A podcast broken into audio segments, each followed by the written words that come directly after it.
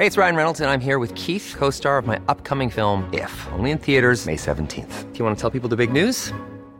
All right, I'll do it. Sign up now and you'll get unlimited for $15 a month in six months of Paramount Plus Essential Plan on us. Mintmobile.com slash switch.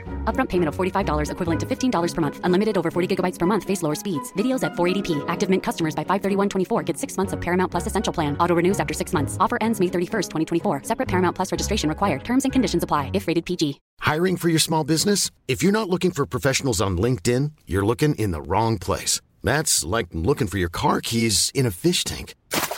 LinkedIn helps you hire professionals you can't find anywhere else, even those who aren't actively searching for a new job but might be open to the perfect role. In a given month, over 70% of LinkedIn users don't even visit other leading job sites. So start looking in the right place. With LinkedIn, you can hire professionals like a professional. Post your free job on linkedin.com slash people today.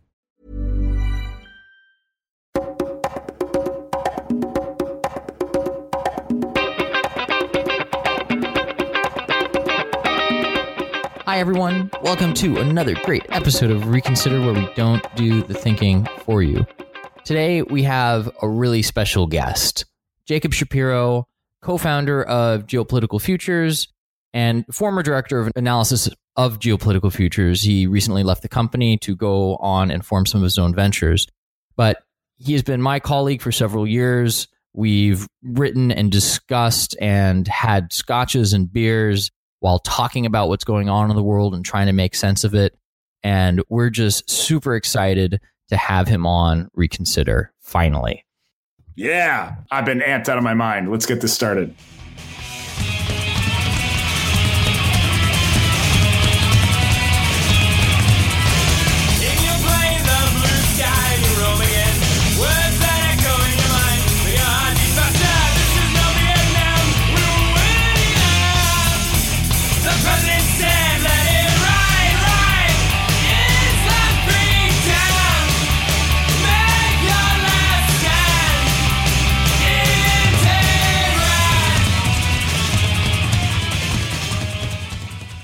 Actually, do you guys know? I, I all I've been thinking about is that Offspring song "Tehran." If you guys, you know, if you guys don't know it, I'm not going to sing it uh, live for you right here. That would be a terrible idea for everyone. But you know, and I wish, I wish. Actually, I think there's we might be able to get a little clip of it in here. So I'll just mark that for posterity because I think fair use lets us play like 10 seconds of it, and it's a great song. So we'll play that. That, that sounds like show, maybe. a plan. I didn't know that. That's awesome. I didn't know fair use. You could do that with fair use. That's amazing. I think you can when it's like in reference to something or there's like a reason for it. You know, I'll I'll look it up and I'm I'm sure you know if I get a cease and desist letter from the Offspring. Uh, it'll be a great topic to talk about uh, in another reconsider episode. Fair use, copyright law, all that good stuff. I'll be like, I got a letter today. You know. Yeah, totally worth it. So, for all of our dear listeners, welcome back to another really exciting episode of Reconsider. We're very, very excited on this show to have Jacob Shapiro, my former, well, my current colleague, because we're always colleagues, but he and I both worked at Geopolitical Futures for a long time. He was the director of analysis there. He's still writing really interesting geopolitical analysis. And if people wanted to find your stuff right now, where'd the best place be to go, Jacob? Uh, you can find me on Twitter at Jacob Shap. Uh, you can find me on LinkedIn. You can also find me at jacobshapiro.com. And you should probably know in the next couple weeks, right now I'm just sort of sprinkling insights out into the social media universe, but I'm hoping in the next couple weeks to have a more formal newsletter and regular cadence. So just keep an eye on me. I'll be coming for you soon. And Jacob's work is X, Y. You know, you're biased, Xander. I actually just re- used to work with him. I actually just read it. Jacob's work is stellar. I personally rely on his analysis when I'm thinking about foreign policy as much as I can. And you know, now he's off into the world and putting out a lot of stuff for free for the moment, at least. And you know, so you guys will, you know, dear listeners, if you like geopolitics as nearly, you know, at least 20% as much as we do, you're going to love reading. Jacob, Jacob's welcome stuff. to the show. Y'all are far, oh, hold on. Y- y'all are far too kind. It's a real honor and pleasure for me to be on the show. We don't have to make this all about me. Y'all are great too. Please. We are kind of a big deal, Xander. so big, the biggest. Well, let's kick the show off with a reference to actually our last show. And I'm I'm also excited to have hmm. Jacob on to talk about this because he knows a lot about UK politics. And Eric, what what exactly was sort of the genesis for the thread that we had on the Reconsider website in response to our last show? Yes. So I love our comment section, and I'm the only media, you know, the only person in new media on earth who can say that, right? That we don't get like, we don't get utter crap in our comment section. We get really thoughtful responses and great questions and challenges. And that's one of the things that we value so much. And the thread that that kicked us off was uh, you know after we had talked about Brexit and and and looking back, I had leaned pretty hard into the election of uh, the reelection of of the Conservatives and their their majority was really about Brexit. That was what was important. The politicians said it was important, and so it was important. And I got hit right with a please don't, you know, please, Eric, don't let the pundits do the thinking for you from two of our listeners who you can read their comments, so I won't repeat them. Uh, but they said, hey, look, there was actually a lot more going on. Here are some links to different polls that show there's a lot more going on. Here's in particular links to show that Jeremy Corbyn had a very low popularity rating. So I had I had researched Boris Johnson's and said, hey, look, his popularity rating was pretty low. And, you know, so why would he get elected? But didn't look at Jeremy Corbyn's. Turns out it was even lower. And so there were all these details that, you know, I just failed to do the research on and our dear listeners kind of corrected me. So I've, I've since done some of the research. I more or less disagree with the analysis that was in the comments to the point that it's not worth differentiating that in addition to Brexit and the decisiveness that, you know, it's not that it's not that the decisiveness on Brexit wasn't an issue and wasn't a major issue, but there were other things at play. And it's of course actually impossible to tell how they all match together in people's minds and exactly how they're prioritized in the final choice. But you know, Jeremy Corbyn's unpopularity. Turns out there were kind of accusations that he's said a bunch of anti Semitic stuff, or he may have said a bunch of anti Semitic stuff, and there are accusations that he is anti Semitic and he's quite far left, and that didn't, you know, not everyone loved that, and he's actually a Eurosceptic himself. But um, so there's there are all these issues going on in it that we missed. So this is a moment for us to just be humble and know that we may, you know, like we get stuff wrong too, we miss stuff, and I don't want to depend on our listeners to help us get it right because that's not fair to you. But it is one of the great things about the listeners that we do have that you are also thoughtful and you were also so well read and it just you know it's just the kind of group that we have so thank you all for your input and for the corrections jacob do you think that the landslide or at least the healthy margin victory by the tories in the election last month is a sign that the uk is no longer divided that was a softball. Uh, no, the of course the United Kingdom is incredibly divided. It's arguably more divided now than it was then. Uh, I will say that whatever people think about Boris Johnson, he's a very controversial political figure, and I think in the same way that people in polls were afraid to say that they liked President Trump, I think people were afraid to say that they liked Prime Minister Johnson, but secretly there was something about his bluster and something about his confidence that really resonated in England especially in England. And I think that's the key caveat. I think that you have at least some kind of critical mass that has organized around the Conservative Party and around Boris Johnson's vision of what the Conservative Party should be. But now the question becomes the United Kingdom is it a United Kingdom? Are these states that make up the UK going to stick together? And that's we're talking about Northern Ireland, we're talking about Scotland, we're talking about Wales. The Scottish are enraged. They are not happy about any of this. I'm pretty pessimistic about how they're going to be going forward. Just earlier, I think was it yesterday or maybe it was earlier today, Northern Ireland's government is actually going back to work for the first time in three years, which is a really important critical step. Oh yeah, it's back. It's back, and it's it's super important, and it's a really positive step forward. But I don't think it's going to be enough, and I really just think it's a matter of time before Northern Ireland becomes a part of the Republic of Ireland. And then Wales, I mean, Wales, I think, is still part of the, the general UK consensus, but you're even getting little tiny reports of Welsh nationalist parties sprouting up all over the place, which is incredible. What amazing times we live in right now. So, now I think on national lines, the UK is incredibly divided, even if uh, you have a House of Commons that is not going to be paralyzed by Brexit anymore. I guess the thing that I can't quite tell is whenever there's a new development in the Brexit story, there's a lot of sort of wonkish analysis done, and all, it's such a complicated topic because there's just so much of the details matter. So there'll be like eight new flowcharts that the BBC publishes, and so I I still don't really have a good sense of what this means for the process. Like presumably we're closer. I think maybe you were telling me at one point, or someone was that yeah, Johnson won, but he actually is has made a lot of the capitulations to the EU already that he claimed he was never going to in order to get the deal done. But there are still so many extensions left at different parts of the Article 50 process that could be implemented. What where are we right now with all of this? Yeah, we're just getting started. So basically, they've agreed now. That they basically agreed to negotiate they've basically defined the parameters of what the negotiation is going to look like and what happens if the negotiation fails. Now they're going to sit down and actually hammer out some of these really hard, tricky issues that are so tricky that they wanted to have these backstops and all these other things in place. The thing I think you can say about Johnson that was different than Theresa May, the, the bill that uh, Johnson eventually got through the House of Commons, the Brexit bill, was not that much different than Theresa May's. I think the one thing Johnson has going for him is that the EU does kind of think of him as a loose cannon. They do now see that he has a majority government behind him, so he can really he can say something and he can then deliver on it. And he just had a better nose for politics. I mean, you you mentioned Jeremy Corbyn. Uh, Boris Johnson knew better than anybody that all he needed to do was to get into an election with Jeremy Corbyn and he would win. He was right. He he politically knew what he needed to do in order to get where he needed to go. So he's going to try and do that now. The EU, with all of its bureaucratic might, is going to try and slow him down. You've probably heard that Johnson is trying to get the particulars of a of a real of of Britain's exit done by the end of the year.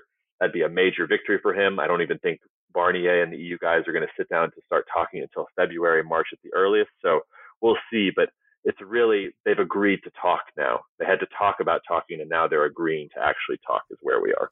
Progress.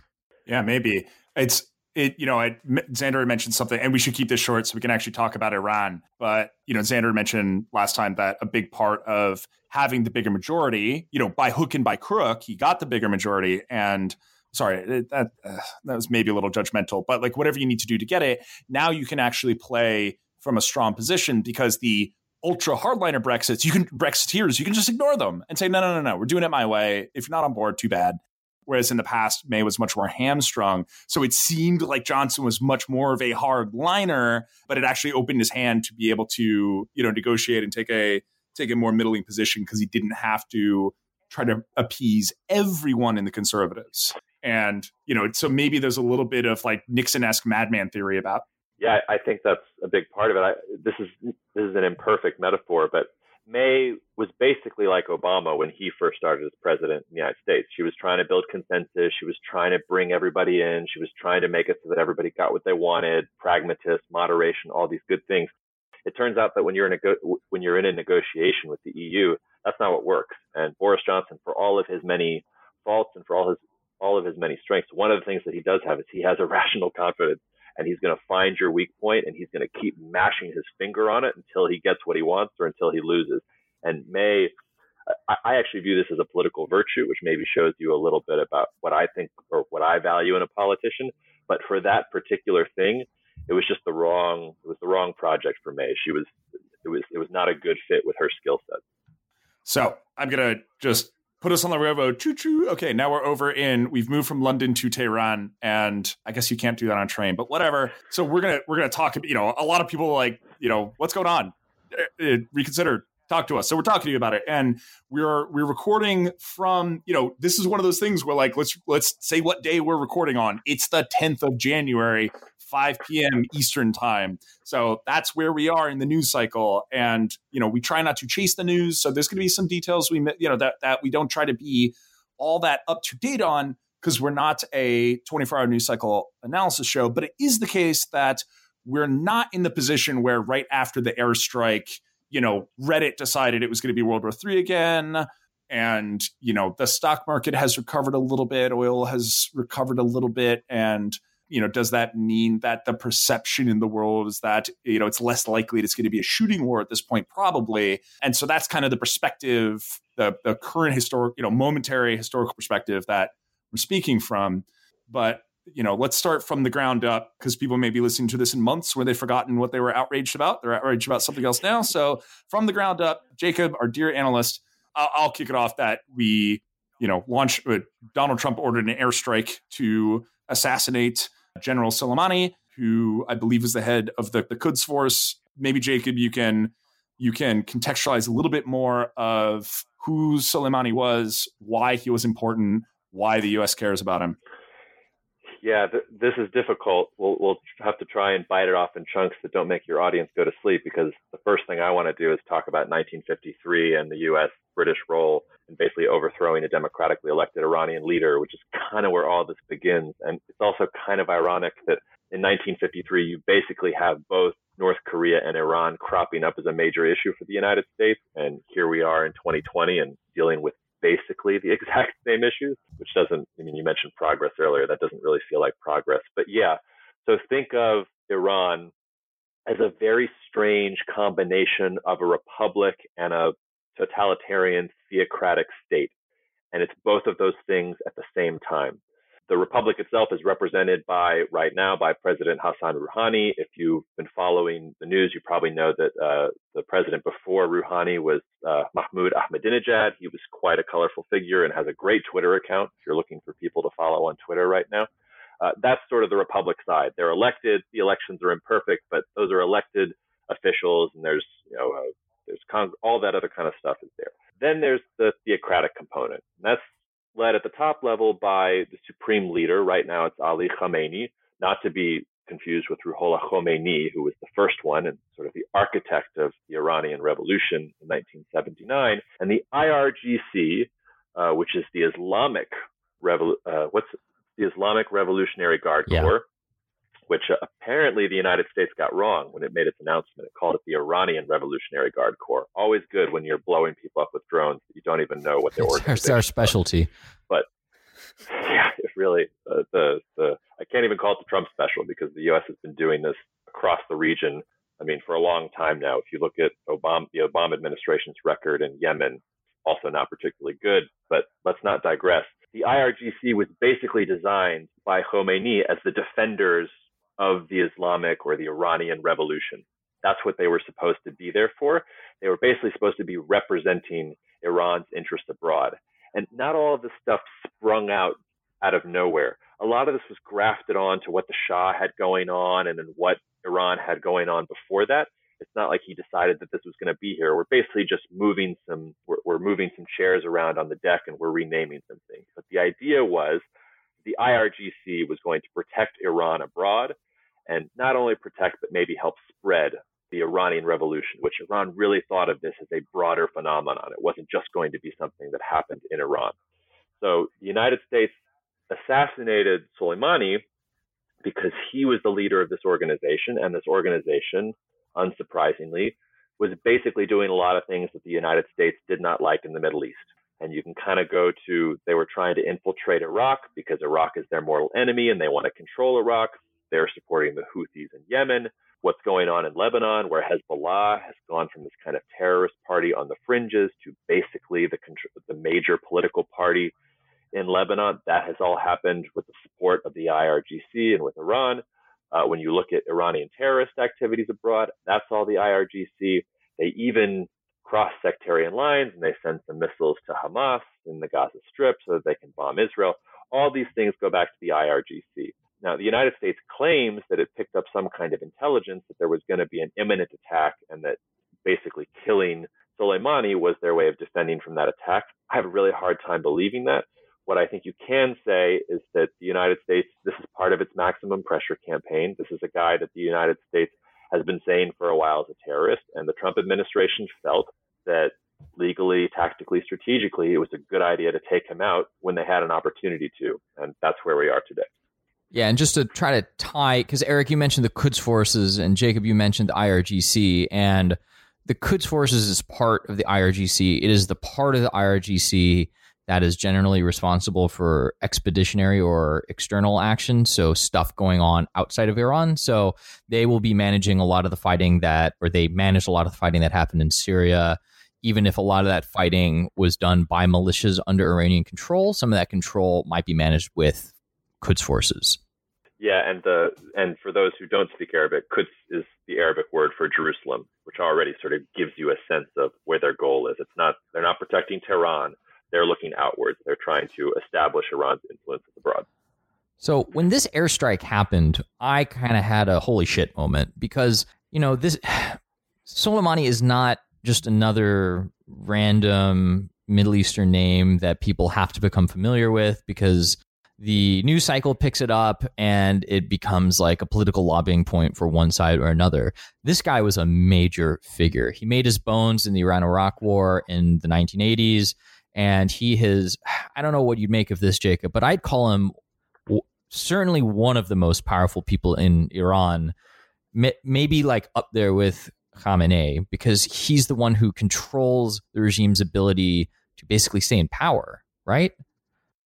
I don't know about controls the regime's ability to stay in power, but I think you're absolutely right that he was one of the most powerful and well thought of people in Iran in general. I think that even as Iranians have been turning against their system of government, in part because of all of this economic pressure that they've been under, Soleimani was generally seen as an Iranian patriot and somebody who had devoted his life to protecting Iran and defending Iran. Um, I've been trying to think of who the right metaphor in the U.S. system would be, and it's it's it's almost too imperfect to even venture a guess. But in terms of prestige, just prestige, you know, somebody like a James Mattis, somebody like a Colin Powell, we're talking about a military figure who is basically liked, and even when people disagree with him, sort of respected as somebody who sticks up for Iranian interests. Yeah, and the reason I think it's important to make that point is because someone was making the similar point, but they said Soleimani is you know, it's like the US went out and killed a vice president of another country. And I actually think that's a flawed metaphor because the vice president is not particularly powerful, uh, all things considered. And Soleimani was an extremely powerful figure. The IRGC estimates of the size vary, but they have, you know, forces on land, sea, air, 125 150,000 forces or something. So they're a, they're a subset of the Iranian military, but they're also the most elite of the Iranian military. And the fact that the US actually got and killed this guy, like it's hard to interpret that for me as you know, one of the narratives that's been kicking around is he was a terrorist and we killed another terrorist. It's like, you know, to the extent that terrorists are generally associated with non-state groups, you know, it's it's it's hard to right. to make make out Soleimani as anyone but a state actor or you know part of a state entity. I don't know. What do you think, Eric? Well, yeah. What in particular I, I think the hey, it's not that big a deal, or I, I there is a wait, Obama totally used drones to kill terrorists all the time. What's the big deal? Camp. The difference is, you know, Iran is not a nation that we are in an active shooting war with, right? To the death, right? With the Taliban and Al Qaeda, active shooting war to the death, already established. With ISIS, active shooting war to the death. Boko Haram, active shooting war to the death. Already active already, you know, already committed to a war with that entire group, that entire military apparatus, already committed. And then you take out a leadership, some of the leadership with the drone that you like, you haven't escalated anything because you're already at war. And I think the the difference with taking out someone who acts on behalf of a sovereign nation that you're not at war with is that it's an act of war, right? And the reason that the reason that it is substantially different in it is just different in kind. This is not my opinion; it's just true. The reason it is different in kind from hitting al Baghdadi or going and raiding Osama bin Laden is that we weren't at, we're, we're still not at war with Iran as of now, but we're not at war with Iran. We were at war with Al Qaeda and ISIS now, and, and you know the lack of congressional official declaration be damned. We're obviously at war with them, and so these these folks are fair game in a way. And of course, there's a lot to complain about uh, Iran in terms of how they manage proxy fighters and us having to fight them and etc. But you took out the top general of a sovereign nation. It's an act of war against that nation. Are you sure you want to war with that nation? Because if you don't, you probably shouldn't do that. Yeah, th- there's a lot to unpack in what you just said, Eric. I would say, first of all, that we're technically not at war with anyone as you sort of alluded to. I know, so, technically not. Yeah, yeah, but the the reason that the United States can bomb things like Al Qaeda or like ISIS is because there is no state and there really are no hard and fast rules for having a war against a group that isn't internationally recognized as a state. For those in the Trump administration who are trying to say, look, this isn't a political assassination, this isn't an act of war, this is taking out a terrorist.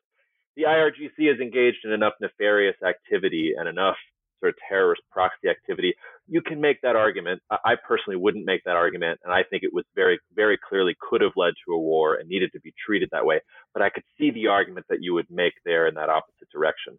I think the the real problem here with how the U.S. is handling this, and it, it, it's the U.S. has basically been doing this since the Clinton administration. It is basing its decisions in the Middle East on faulty assumptions. And you can go through each of the previous administrations and figure out what those assumptions are. But if you want to understand what the assumption for the Trump administration is and why they're doing everything they're doing, they think all of the problems in the Middle East begin and end with Iran, period.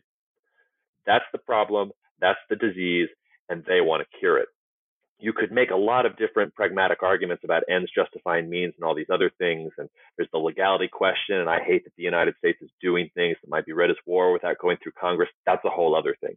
But I think the real operative thing here as an analyst and as somebody who is just trying to analyze, analyze this objectively without projecting my own role in what my country is doing is to say, I just think the United States doesn't quite get it yet again in the Middle East. This is not all about Iran if you had regime change in Iran, it's not like the region would sudden would suddenly become peaceful and pragmatic and we'd be able to withdraw. It's not the same type of assumption as say the Obama administration or the Bush administration, um, where you know the Obama administration was just we're going to be friendlier, we're going to be poor, we're going to be more pragmatic, we're going to get out. These ISIS guys, they're just a joke. They're a JV team, right? That, that was a wrong assumption. We ended up having to get back in. The Bush administration, we're going to build liberal democracy in Iraq and liberal democracy is going to take root and spread around the region and everything's going to be great. Again, bad assumption. This administration's assumption is that Iran is the center of gravity. And while Iran does a lot of nefarious things, and while I would even venture that Soleimani has done a lot of horrible things, and I'm personally not sad that he's not with us anymore in the world, I just think on just an objective, intellectual, analytical basis, Iran is not the big problem. And if you take out Iran, if you do all this stuff and you end up getting what you think you want in terms of an overthrow of the Iranian regime, it's going to be worse. None of these things are actually going to get better by doing this. Well, I think I might know your answer to this, but since you, you brought it up, let's go there. If Iran isn't the big 800 pound gorilla in the Middle East, what's what's the big problem there? Uh, so I, I always direct people back because I'm, I'm basically just riffing on Bernard Lewis. And Bernard Lewis got kind of weird towards the end of his life. He only passed away a year or two ago. But for most of his life, Bernard Lewis was probably the most insightful, uh, both historian and commentator on Islamic and especially Arab and Middle Eastern history in the world. And he wrote a piece in The Atlantic, I think it was in 1990. I think that was the year that it was. You can Google it. It's called The Roots of Muslim Rage. And it is an incredible piece. And for anybody who aspires to be an analyst or a commentator or a forecaster, it's one of those rare documents or one of those rare forecasts that absolutely nailed it. It's what it looks like when you get it 100% right. And I'm paraphrasing him now, but basically what he says in that article, again in 1990, when nobody's heard of Osama bin Laden, when nobody's heard of Al Qaeda, when we're still talking about secular Arab dictators and things like that, he basically says, look, the Islamic world is on the precipice of a civil war. They are going to have a long, protracted fight about what the appropriate place should be uh, for religion and their political structures, and there is very little the West can do about it. And what the West really needs to do is stay out of their way. We need to articulate sort of what we think the right relationship is between religion and state. We need to try and support people who have that conception of ours, but by and large, our interference isn't going to do anything but mess anything up. This is a fight that Muslims have to fight for themselves, and we should stay out of it. So for me, you want to know the main problem in the Middle East. It's that you have that main, so that's sort of the main fight, this, this sort of clash between traditionalism and modernity, between the mosque and between politics. And then over on top of it, you have a litany of ethnic conflicts that haven't been dealt with for hundreds of years. So you've got Kurds running around, we have Arabs and Persians, and then all sorts of other small groups that nobody's ever heard of. And then we also have a sectarian struggle between Sunnis and Shiites. The Iranians are the Shiite faction, and then you've got different types of Sunnis emerging in Turkey, Saudi Arabia with its strange Wahhabists, the Muslim Brotherhood, all over the place. All of these different conflicts are interlocking and sort of affecting each other. And that's why I say it, it's not just the Trump administration, it's every single US administration is looking for that one problem that it's going to fix. And then the whole thing is going to be better. And there's just nothing that the US can fix here. And because we've spent so much time and spent so much money and committed so much blood to this, it, it feels like it's some kind of defeat that we want to get out. But honestly, there's nothing we can do here. This is a fight that these people have to have for themselves. And we're really just in the way. We're really just kind of moving things around. And the more we hit on one faction, three other factions pop up on the other side, and then we go and hit them. So that's my answer. Wow. That was deeply insightful. Thank you. And yeah, I think so coming out of that, you know, the United States current you know that there's the there's the kind of like momentary there's the momentary justification for it which is probably something bad's going you know like he's going to do something bad if we don't which which you don't believe and and you know one way or another we haven't you know I, I certainly and I think the public hasn't seen any credible evidence for for whatever you know for either good reasons or not good reasons right mm-hmm. and then there seems to be there's you know from the analyst's side, what's the strategic reason for doing it? It's oh, we you know, if we can neuter Iran, everything's going to be fine. And and you're saying that's not likely. There's a bigger problem. It's not that you have this great situation. Iran is messing it all up.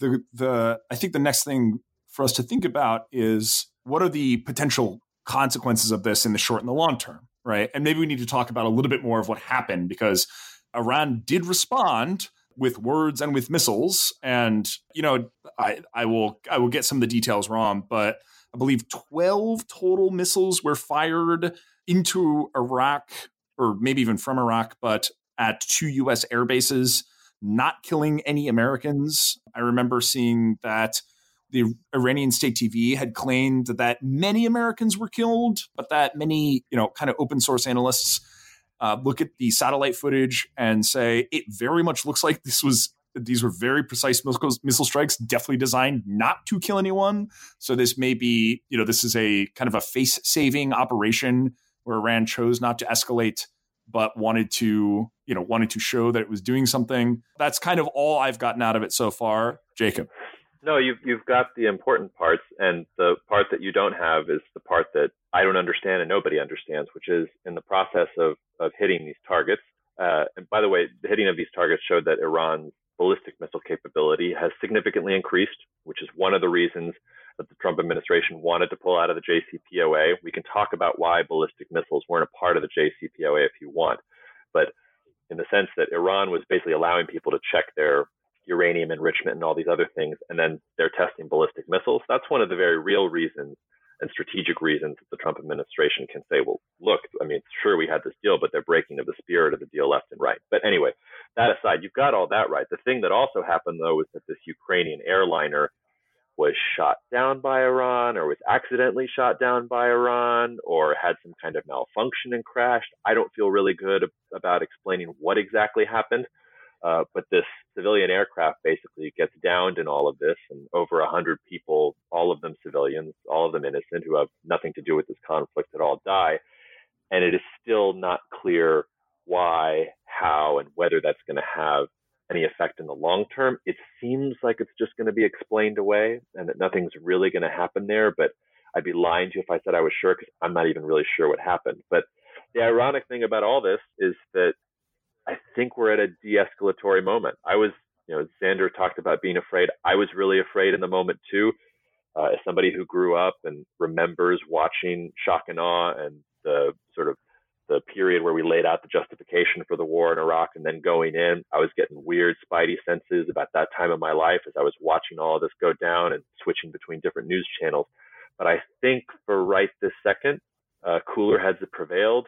Iran and the United States, neither one of them have an interest in going to war with each other. So I think it was kind of the United States did its thing, Iran did its thing. Another one of the details is that uh, literally while Iran was firing its missiles, they were burying Soleimani. So literally going out with a bang.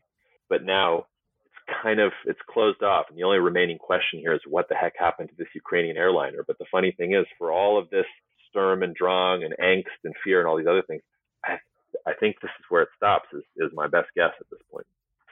I do remember. I believe it was the Ayatollah saying that the missile strikes were a slap in the face, but they were quote not enough. You probably read more into that.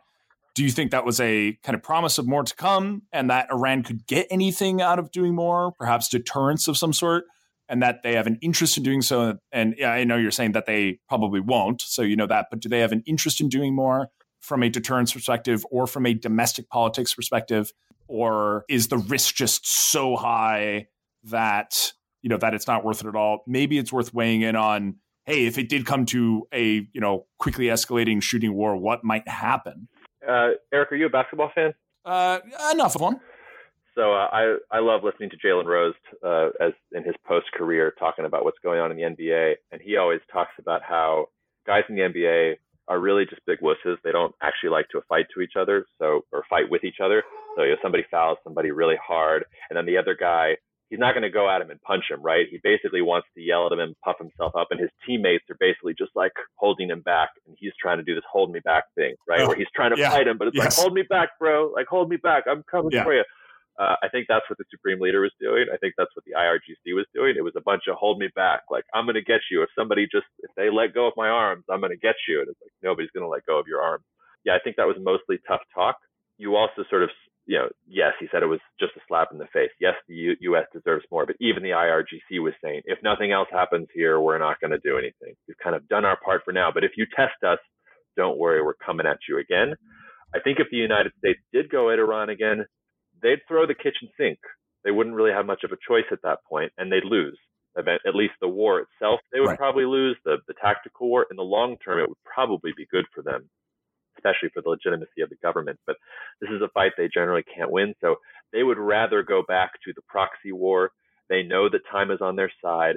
They know that the United States electorate does not have anywhere close to the level of political will to sustain any kind of engagement in this region or the level of engagement that would be necessary to really achieve long-term strategic victory. So yeah, the, Iran will, if you poke Iran, they will come back at you with everything they've got. But Iran would much rather be doing this shadowy Soleimani war, and they feel like they've been able to respond in their own way, and they would rather now go back to the shadows. Right. And well, I guess one more question I have on that is you, you know, you mentioned it would shore up the regime to be in war with the United States. And one thought I had about, you know, kind of the strategic consequences of the strike is that, you know, there were lots of people, you know, of course, the regime claims millions. You know, this is one of those probably, you know, most attendance to an inauguration in history kind of speeches. But yeah, I know. Uh, it's the more things change, the more they stay the same, right? And but you know, a lot of people. You can see the game. A lot of people showed up. hundred people died from being trampled to death because there were so many people there at this funeral. You know, because we'd killed this like you know kind of universally beloved figure, and and you know, an earlier article, Xander was talking about like fuel riots or fuel pro you know protests kind of across Iran and you know growing issues due to the previous sanctions that the U.S. had put on. Uh, you know, economic issues, unemployment, et cetera, possible risks to the regime. I, leading question a little bit: Do you think that there's going to be, you know, do you think that this strike and this at least temporary uniting of Iranians puts the U.S., you know, or puts the Iranian regime in a stronger place in the medium term, not just like short term kind of patriotism, or is it more of a flash in the pan? Yeah, I mean, this is the ironic thing about the administration's policy. So you've already heard me say that I don't think that Iran is the ill that is afflicting the Middle East. You could make an argument the other way, though, and there are plenty of smart people in the Trump administration who say that Iran is the problem and who think that regime change is the problem. Okay. The ironic thing is that what they were doing was working.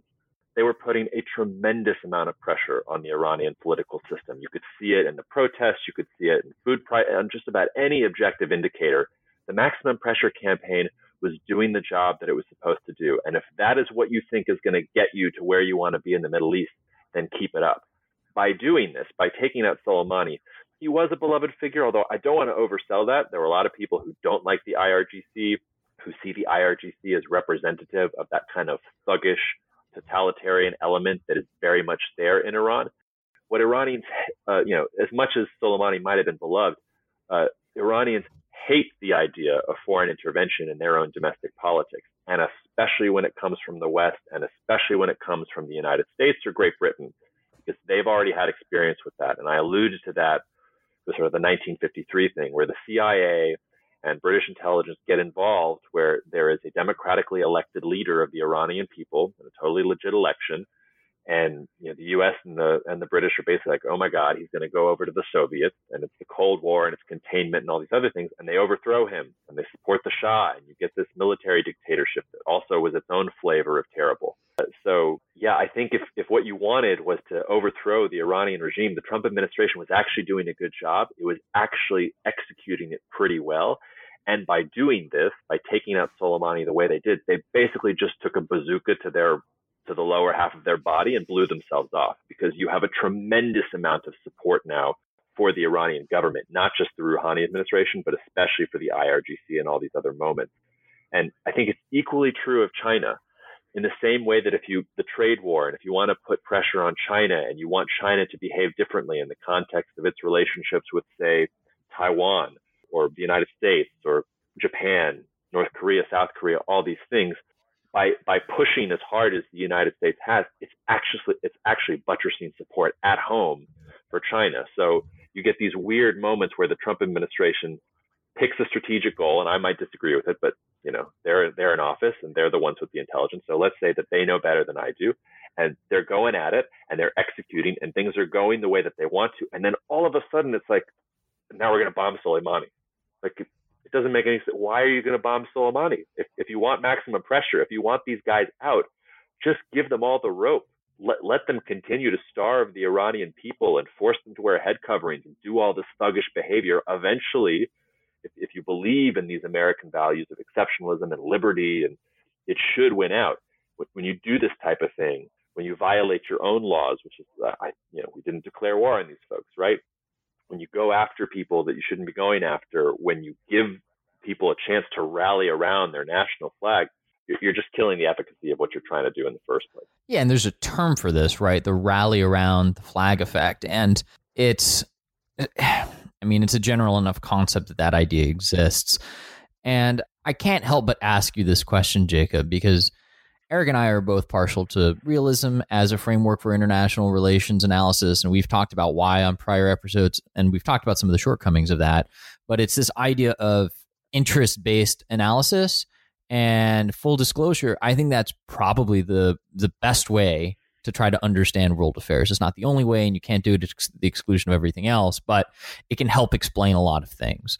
In this case, it really doesn't seem to make sense because protests, you know, they happen in Iran, but they have been happening over the last two years at a higher cadence than they have been over the last four decades. Like the widespread protests that we saw, I think it was last month. I wrote an article on the website about it, reconsidermedia.com that was the first time that you saw two years in a row really major nationwide protests across the socioeconomic strata of the country. That's a big deal, and it's something new. And all of this economic pressure that the U.S. was putting on Iran was really only exacerbating a situation that they had been creating for themselves. And you've written about this recently, and I think it was a LinkedIn article that you wrote about how the IRGC is intertwined with the economy and and sort of the genesis of that problem. But then you take this this assassination, and frankly, I find it hard to call it anything besides that. But that's a whole different discussion. And it does seem to sort of blow that whole strategy, as you said. Bottom half of your body's gone. So if your interest is, you know, regime collapse or regime overthrow, how how do you try to explain this decision? Can you explain it in in the ter- in terms of interests, or is this just so at the bottom level right now that day to day decisions for you know uh, us lowly people outside of the administration who don't have all the secret intel, we're just kind of playing a guessing game right now? Well, I think there were some in the in the administration that thought that assassinating Soleimani was going to be the thing that overthrew Iran uh, because Iran would basically shown that the government would be shown to be weak and feckless, and it wouldn't be able to mount a similar response. You sort of saw a very similar mistake made in Venezuela, where the United States really thought all it had to do was support that Guaido guy, and you know Morales was going to come down, and the whole edifice was going to come down. Uh, you know, anybody who was giving that advice probably wasn't very familiar with what's going on in Iran. I would have predicted, you know, a massive swell a massive surge of support for the Iranian regime if you took out Soleimani. But that's my only guess there. I think the important thing about, and you bring up realism, realism is really, it's not so much, a, well, you correct me if I'm wrong, but my interpretation of realism is that it's not so much a theory about how politics works, but it's a framework for how to pursue foreign policy. And insofar as most policy is really inconsistent, it's attractive to me. So the example I always use when I talk about this is when somebody asks me if I'm for the death penalty here in the United States. from a purely theoretical point of view, I'm for the death penalty. I think there are crimes that you commit that you deserve to die for.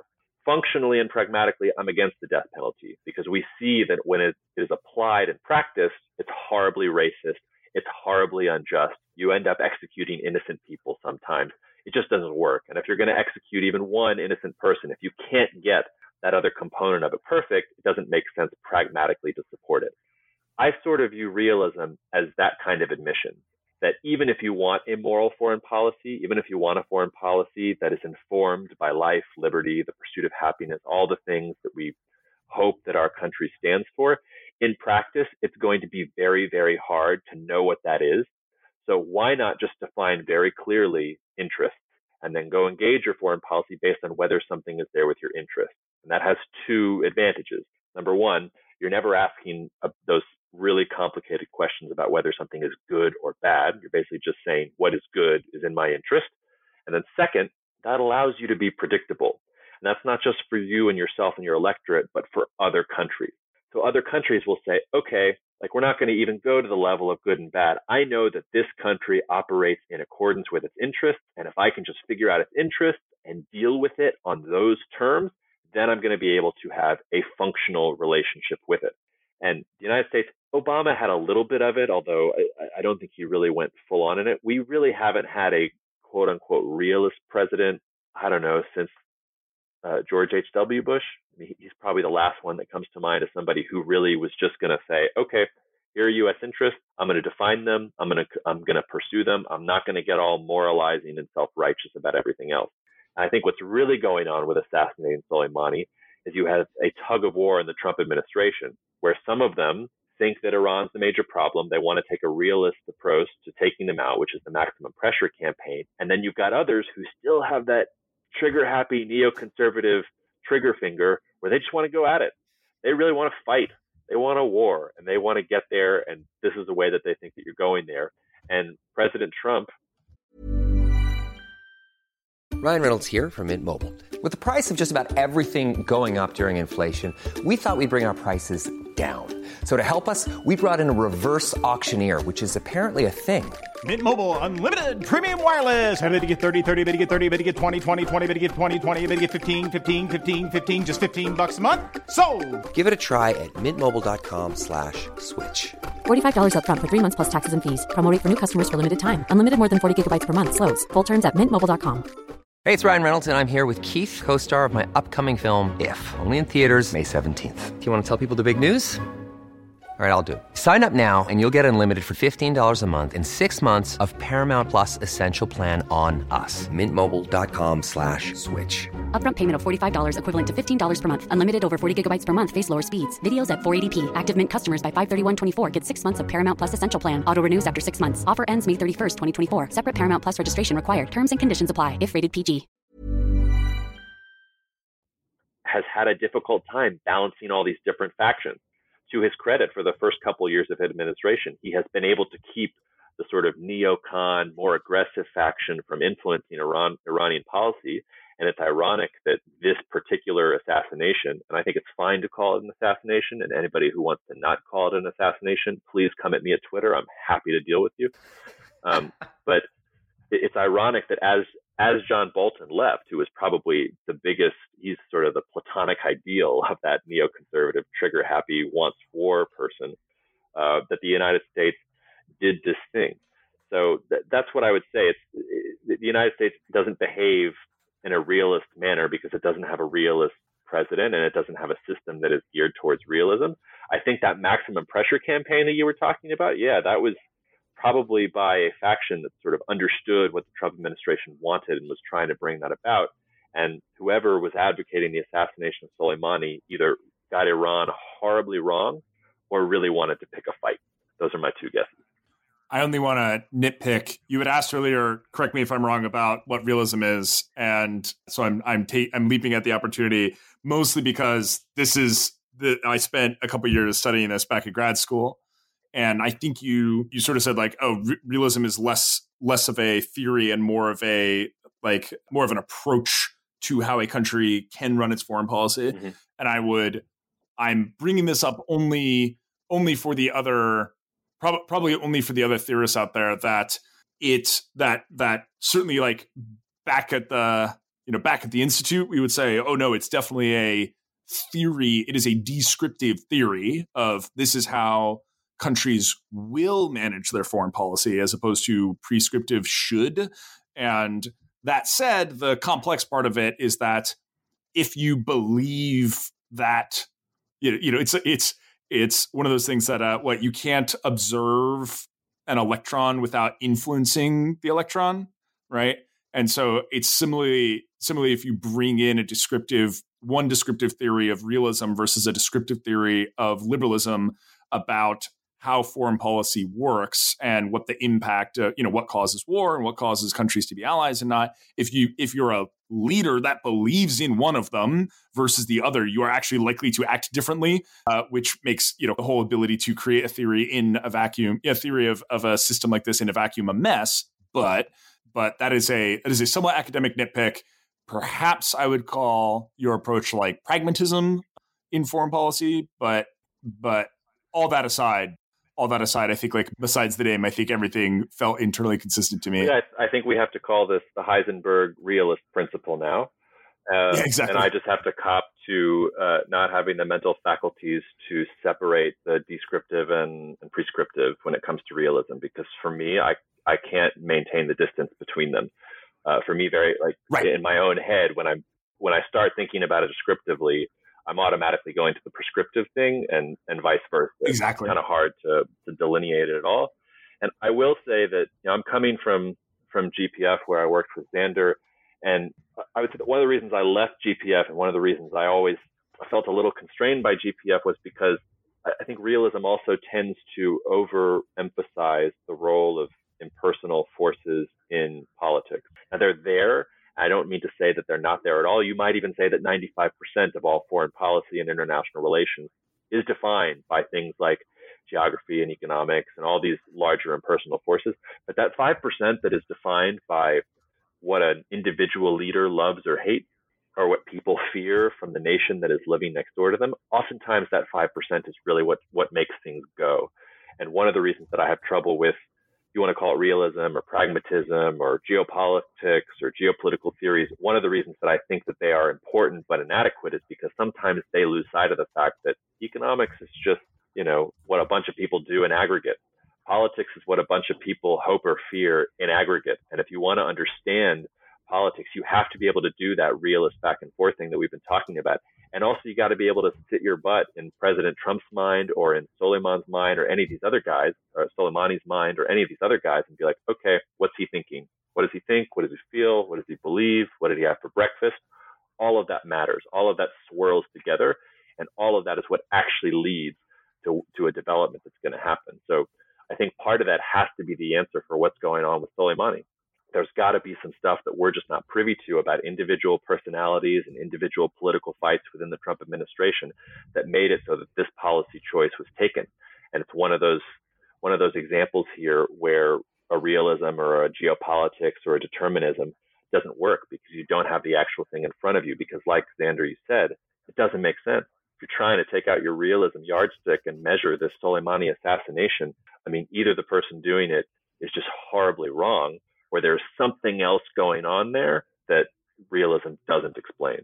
I, I just want to throw it out there that, that, for my birthday this year, I want a realism yardstick. I, I don't know what it is, but easy. I want it.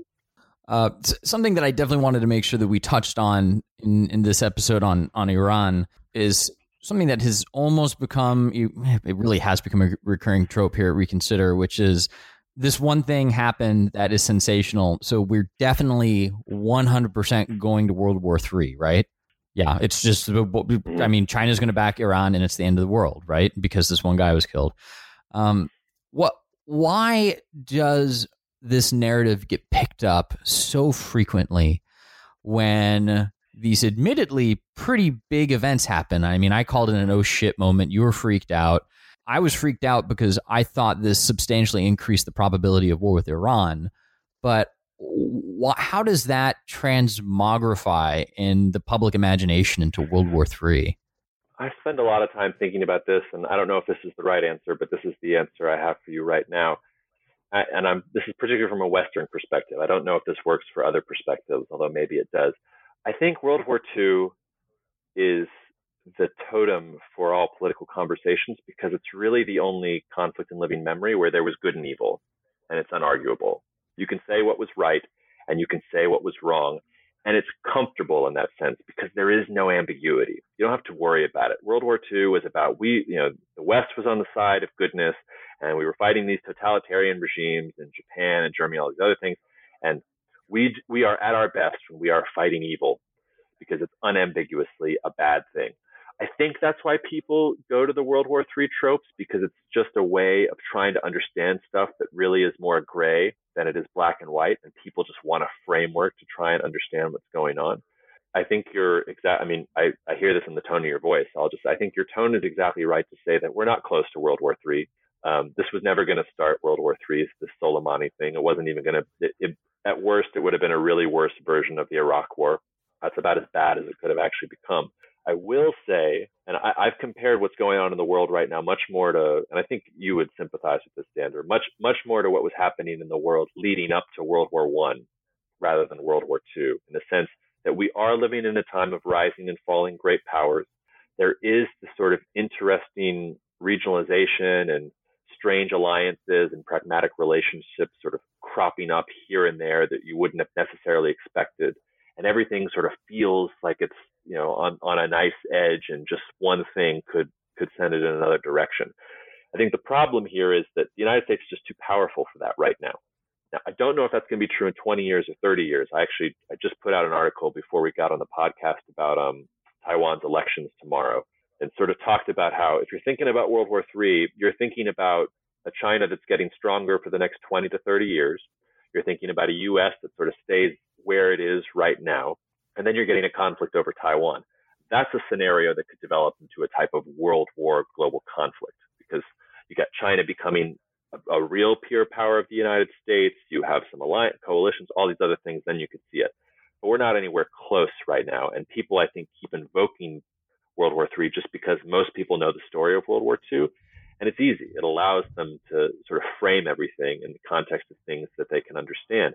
And this is perhaps why the United States has had such bad Middle East policy for so long, because it does not have uh, really sophisticated ways of understanding what's going on in the Middle East. And one of the bad things about um, the Trump administration is the sort of reflexive now distrust of expertise and of saying we don't need experts, we just need somebody who's going to get things done, and and that's all that we need. And it's it's ironic that right now we sort of need experts more than ever to tell us where the gray areas are and how we can find both areas of cooperation, but also those areas where we might disagree with another foreign power and how we might be able to work through them.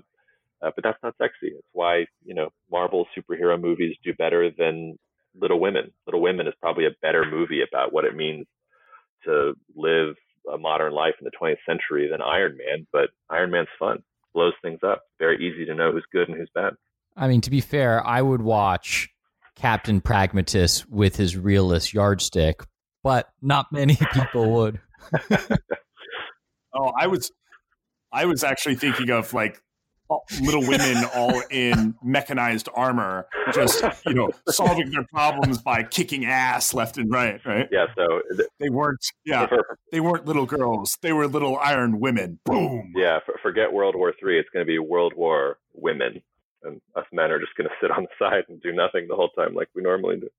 WWW. There's some sort of internet joke in there that I can't find.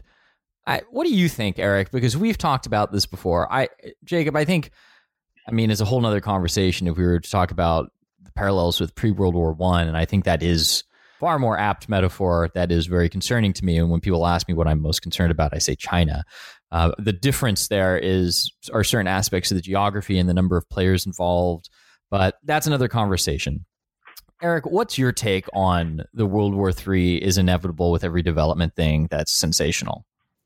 I mean, as much as I hate to say it, I think it's about just Trump sensationalism, right? As much as, look, I don't want to there are going to be people who want, you know, possibly some of them listening to the show who want it to be true that every bad thing said about Trump is sensationalism and fake fake news And there are going to be people who want every bad thing said about Trump to be true to the most extreme degree.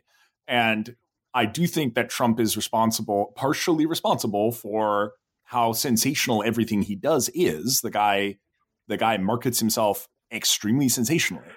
And, you know, it, it's like my whole thing about the wall, the border wall, right? The border wall is sensationalized because of Trump. And, you know, where we'd already been building a border wall for decades. And now it's a big deal because Trump's like, it's a big deal, super big deal, the biggest, right? And then everyone got fired up about it. So, and so I do think it is the case that, and, and I, th- I do think this is only part of it. So I do think it's the case that sensationalizing stuff Trump does is just like par for the course. When he showed up, you know, the the people who don't like Trump said he is incompetent. He's going to, you know, him being at the helm is frightening. Him having his finger on the nuclear trigger is terrifying. And therefore, anytime something is, you know, and people just got so into that narrative that anytime something, you know, he does something provocative and something even like tiny level provocative, like, you know, hitting the hitting the runway of a Syrian airport with a missile strike after they had dropped chemical weapons. Like that was going to cause World War III. We have a podcast episode about that, right? That causing World War III. So there's a, there's a bit of a uh, cry wolf problem where everything Trump does is World War III, no matter how how twisted you you have to get to to get there. The other side of it is that Trump Trump's decisions as the commander in chief do seem to draw criticism from from military professionals in the United States, retired typically because the military in the United States is so good at not getting involved in politics, which is something God bless America I I love about our military. But, you know, retired military professionals going like this this is crazy, this doesn't make any sense. And so some of it is that it it I think there is a narrative you can make that it's a little bit unhinged, but I do think it's about him.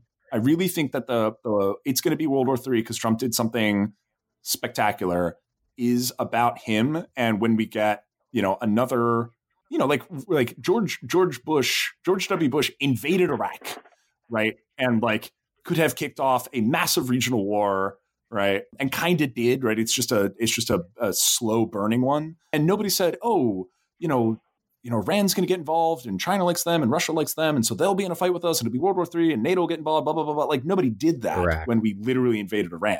Sorry, Iraq. That's what I meant. So uh, I really do think it's about the, the guy, the guy in the chair right now. Yeah, I, am going to disagree with that. I mean, the, the Bush administration had its war on terror, which was, you know, if Iraq had gone well, they probably would have moved on to Iran and to North Korea. And it was a function of that optimistic time where people thought it was the end of history and nation states didn't matter nation states do matter and they're coming back. And I think that's one of the reasons people use those totems. But I was thinking about it and not just from a Western perspective, but I can't talk about China today. But if you go and read Kissinger's book on uh, on China, he talks about how Chinese foreign policy, a lot of the uh, decision makers in sort of the first 20 to 30 years after World War II, after the communists eventually come to power and they win the Chinese Civil War, he talks about how they all expected World War III. They were waiting for it. And a lot of what Mao was doing was trying to make sure that China was ready for the conflict when it came, and it never actually came. So it's it's interesting to me to think about in different contexts where kind of World War III frenzy gets going and how people think about it. The second thought I would have is just that, you know, I wonder if if after the 30 years war, for the first 100 years afterwards, people like us were sitting around the fire worrying about, oh my God, is this the next 30 years war? Like, is this the next defenestration of Prague? Like, what's happening here? This might be, are we going to go back to this barbarism? I have no idea. I've, I've never actually looked at sort of the historiography of that, but I, I wonder if there are other conflicts at different points in, in human existence that, that had that kind of same force, not globally, then at least regionally. And then the third thing is that I'm, I'm just going to make a little bit of a joke here uh, to talk about, you know, uh, the point, you'll see what it's about. So it's basically uh, imagine you're in like 18th century Poland and it's a Christian village, but there's a Jewish minority, and the the Christian village is looking for somebody to go out every day to blow his bugle uh, every day until Jesus comes back, until the Messiah returns to to save humankind. So they get a bunch of people who are applying for this job, and they're all terrible, and none of them can play the bugle, and it's just awful. And then one day, this Jew comes in, and he's just the most magnificent bugle player they've ever had. They audition him and you know they're kind of weird about it, but they they listen to him, and all this other stuff, and they're like, you know, all right, we want to give this guy the job, but there's something's bothering them. So they go up to him and they go, look, like, we really want to hire you, but we have to ask, you know, why is a Jew going to agree to blow the bugle every day until Jesus comes back? And the Jew looks at them and goes, it's steady living. kind of the same thing with World War III. Us commentators who are out here being like, hey, World War III, World War III, World War III. It's steady living. It's what people want to hear. It's a nice the story that people understand. And it's something that we're all afraid of going back to, but also I think a clarity that people like having. People people like being in a conflict like that and remember it fondly in, in a way. And then once they're in it, of course, it's horrible. But just look at all the movies that are made about World War II. You know, it's all about guy falls in love with girl, fighting for his country, everything's noble, everything's great, leads into the 50s, all these other things. Whereas if you compare that to basically any other U.S. war that happened after World War II, it's all terrible. So uh, maybe Trump is is sort of activating people's fears in a particular way, but I do think there is something to this sort of longing for a time when there was good and evil, and the U.S. was on the side of good, and you couldn't argue it. And I just don't think we're going to get there anytime soon. Yeah, my own two cents on this. Not agreeing or well, not disagreeing any, with really what either of you two have said so far, but I I do think the the simplicity of, of World War II in some in some senses, because if you get into all the details of it, it's clearly not a simple conflict. But the good and evil aspect is is so easy to understand, and the the problem with looking at world events through the lens of World War II is that you can't really understand World War II without understanding World War One, and then World War One is a lot more complicated to understand, right? And even people who consider th- themselves, you know, not historians, but like normal, intelligent people who aren't historians or policy wonks to be well informed about World War One know that some guy was killed in Serbia, and there are some complex alliances, right? But then you have to get into how those complex alliances were formed, and you know. The traditionalism versus nationalism, which spanned all throughout the 19th century. And Jacob, you were wondering if there are any other wars throughout history where analysts like us were sitting around like, right, there's going to be another 30 years war. Well, clearly the Napoleonic Wars were some of those, right? And that that influenced the entire way that the 19th century folded, unfolded, and arguably was fear of the Napoleonic Wars and re- revolutionary fervor was still one of the leftover causes that led to World War One. But it's hard. It's hard to understand that stuff, and it takes time, and it takes longer conversations like this one to try to unpack some of that stuff. And I think as a result, you get people freaking out about World War III because the pieces of information that are known are sparse, unfortunately, and it's it's easy to be fearful. To Eric, to your point, when someone that you think is erratic is in is in office, and when I've mentioned basically everything I just said now to one of my friends, they said, "Well, I hope you're right." Like there's still they're not convinced that this isn't going to be World War III. And the reason I find that problematic is because if we do ever get to a situation where we're staring down the, the barrel at a really major global conflict, I really want to have that fear to have a little power that it is gradually losing over time.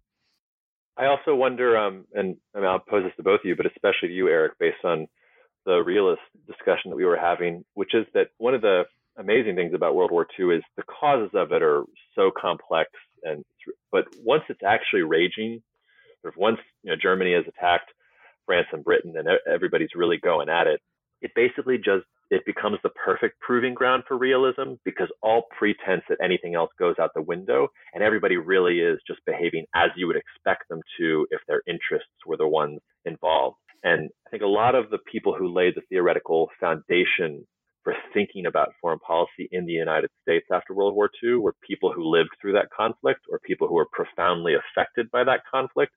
And I wonder if there isn't something in realism, something in that everything is interest based that is perhaps overweighted when you're looking at it from a World War II perspective. Because one of the really amazing things about World War II is it's like when you're reading the histories of it, it's almost like a video game.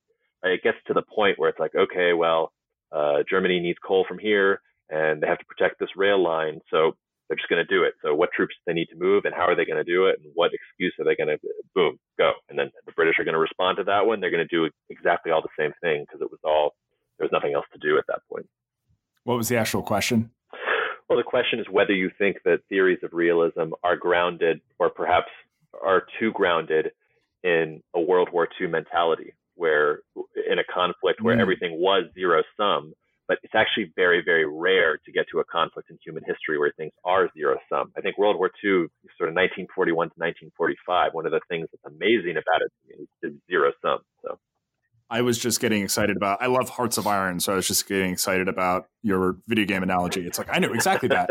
One of the things to keep in mind about realism is that the at its core, all realism is saying is that uh, states' security interests are paramount, and it will craft its foreign policy in relation to those security interests. And now, hardcore, there's there's this whole wide spectrum of realism, and you talk about the zero sum realism, the truly hardcore realism, where essentially anything I do to improve my security hurts your ability to improve your security and you get a security spiral, right? So like I build I build tanks to not get invaded. Well, it makes it easier to invade you. So now you're scared and you build tanks, right? And that is a very frightening world to live in. I've always thought that there are a lot of like underlying assumptions in realism that that some scholars have started to articulate more about identity. And ultimately, uh, this is this is my own kind of personal take on it. Like, if everyone, you know, like what are what are the units in in realism? What are the actors? There are nation states. Why are they nation states? Because nation states generally, the people in them agree that they have a shared security interest and they think of themselves as one people and they think of other people as a different people. If that were different, it would be a different game. If everyone on Earth, I mean, think of like The Expanse or think of Watchmen right? I don't know if you guys are familiar with Watchmen, yeah. but the way that, you know, spoiler, the way that Ozymandias basically and you know keeps the Cold War from going hot is he in the comics uses a fake alien in the movie uses uh, Dr. Manhattan to present an external threat, security threat to that is so epic to all humanity that they have to unite, right? And so, you know, if there was an external threat, would we would we now be less concerned about about our own security vis-a-vis each other, we'd be worried, you know, yes, we'd be worried about our security vis-a-vis somewhere else. Is there a way to get rid of this sense of other from people and or at least like create groups larger than the nation state that have an in-group you know there's this idea of in-group out-group theory which is a big part of realism the the thing that keeps it from being zero sum is ultimately do you change how people think about who's their in-group and who's their out-group and I think that is the necessary condition for it not ultimately being a zero sum game. And has that kind of changed? Maybe. And and that's you know that's where liberalism comes from. That's that's why I think a lot of smart people are again liberalism, not the political philosophy, but the the theory, the descriptive theory of foreign policy. So basically, can't we all get along? uh, which which is is not a you know it's it's it is way smarter than that. Obviously, that is a but but that's my that's my take. So is is national security interest something that is ultimately zero sum? Depends. Uh, it it depends if the it depends if the nation state really can be effectively modeled as a single group that thinks of everyone else outside of it as not them as out, and uh, and that's the that's that's that is certainly worth noodling on. I don't have an answer. Well, guys, I had a lot of fun on this episode, Jacob. It was a blast, and we'd love to have you on some more. Uh, perhaps to talk a little bit more about some of your coming ventures as they come online. You're more than welcome to come on and have another conversation about whatever the world might be talking about then. But uh, guys, it was a blast. So, uh, what's our outro? Right. Don't let the pundits do the thinking for you. Pause and reconsider. We'll see you next time, guys. Peace. Thank you. Thanks, Jacob.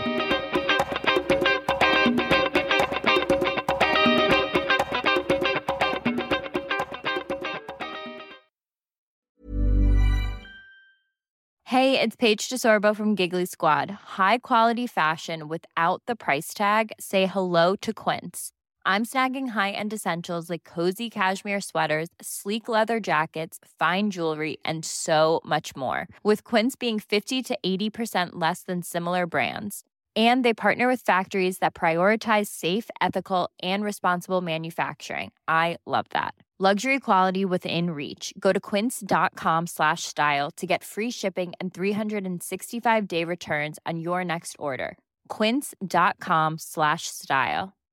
When you make decisions for your company, you look for the no brainers. And if you have a lot of mailing to do, stamps.com is the ultimate no brainer. It streamlines your processes to make your business more efficient, which makes you less busy. Mail checks, invoices, legal documents, and everything you need to keep your business running with stamps.com. Seamlessly connect with every major marketplace and shopping cart. Schedule package pickups and see your cheapest and fastest shipping options from different carriers with rates up to 89% off USPS and UPS rates. And with the stamps.com mobile app, you can take care of mailing and shipping wherever you are. Make the same no-brainer decision as over 1 million other businesses with stamps.com. Sign up with code program for a 4-week trial plus free postage and a free digital scale. No long-term commitments or contracts. That's stamps.com. Code program.